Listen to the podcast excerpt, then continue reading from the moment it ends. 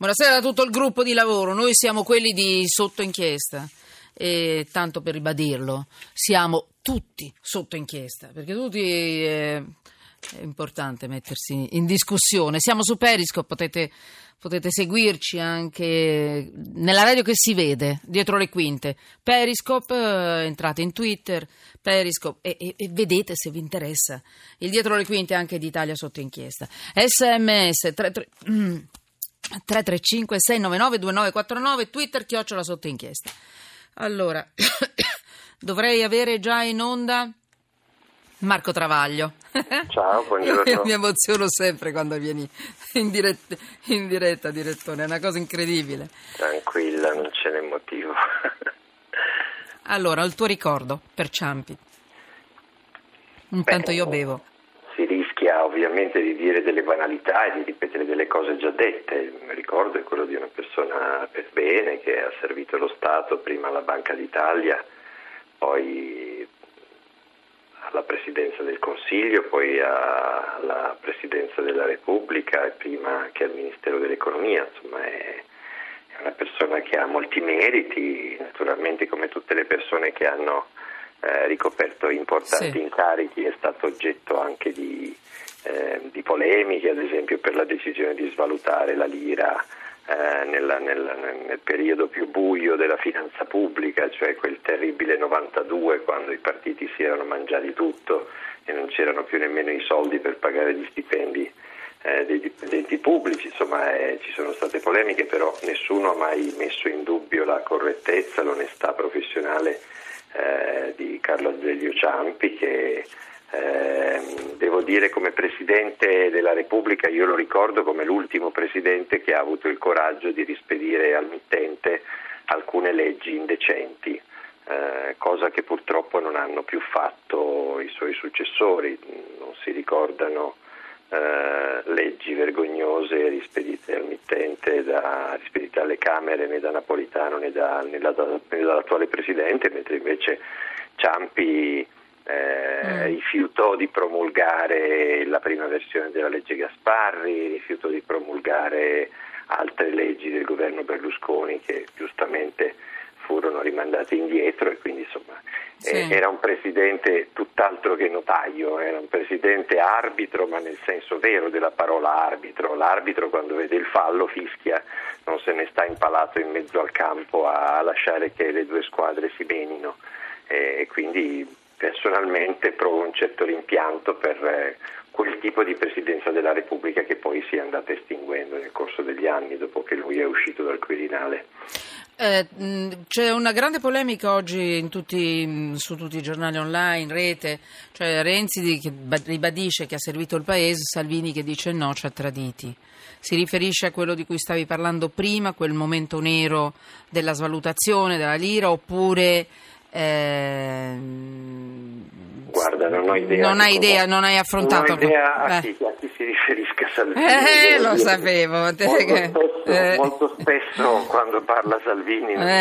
è anche inutile domandarsi che cosa vuol dire perché probabilmente non lo sa nemmeno lui. Ecco, io questo desideravo come risposta, che chiaramente questo, il diritto di replica per Salvini è evidente. Questo, questo naturalmente non vuol dire che i presidenti della Repubblica non possano essere criticati né da vivi né da, né da trapassati, eh, intendiamoci, sono personaggi pubblici sono, ed, è sì. giusto, ed, è giusto, che vengano sottoposti a critiche e, e, per esempio io penso che il governo Ciampi nel 1993 quando il ministro Conso decise di revocare il 41 bis a diverse decine di mafiosi nell'ambito della famosa trattativa, famigerata trattativa Stato-mafia, abbia commesso un grave errore e ho l'impressione che a Ciampi gliel'abbiano fatta sotto il naso, eh, quindi voglio dire non, non ho nessun problema a criticare scelte di governi, di presidenti della Repubblica, da vivi e anche da morti, sappiamo benissimo che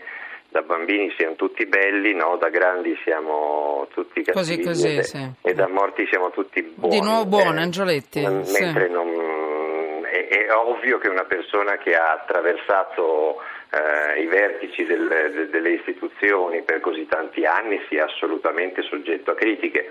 Piacerebbe che insomma, le critiche fossero filino più rispettose ma soprattutto più circostanziate. Che cosa vuol dire che Ciampi ha tradito la Repubblica Italiana? Bisognerebbe, bisognerebbe circostanziare bene, ma lo dovrebbe fare chi ha fatto quella affermazione, quindi non è che a prescindere non si può criticare Ciampi, bisognerebbe dire con tanto di prove, con tanto di documenti, quando sarebbe avvenuto questo alto tradimento. A me non risulta, però voglio dire, se Salvini ha delle prove che noi non conosciamo, le tiri fuori. Allora, mh, Indro Montanelli, che insomma, tu, mh, penso che tu abbia molto come, presente come punto di riferimento. Sì, di ci ho lavorato per ecco, qualche anno nei giornali so... da lui diretti. Ecco, infatti.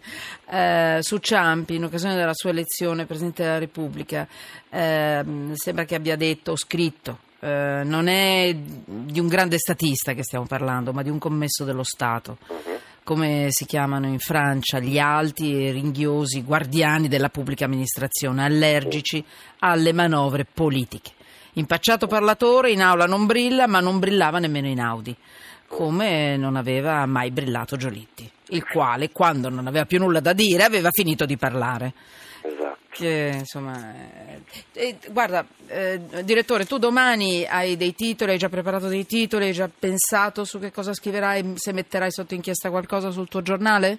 Beh, intanto ovviamente avremo quattro pagine speciali sulla, certo. sul ricordo di Ciampi, ovviamente sì. eh, ricordando tutto luci e ombre, ombre. e uh-huh. poi ovviamente avremo anche tutta l'attualità e se mi dicono che oggi, ma adesso lo stiamo ancora verificando, sì. un telegiornale è riuscito a arruolare Ciampi nella battaglia del sì al referendum, cioè Ciampi poveretto non parlava più da due mm. anni perché non era più in grado, ovviamente stava male e quindi non, veramente credo che sia non l'estremo omaggio ma l'estremo oltraggio quello di arruolarlo a cadavere ancora caldo in una battaglia politica alla quale non ha partecipato e quindi è, totalmente sleale e abusivo attribuirgli preferenze che lui quando ha potuto parlare non ha mai espresso. Ecco, quindi certamente ci occuperemo anche di questo. Anche di questo. Questa storia di arruolare i defunti eh, in una battaglia che dovrebbe coinvolgere i vivi è una roba veramente incredibile.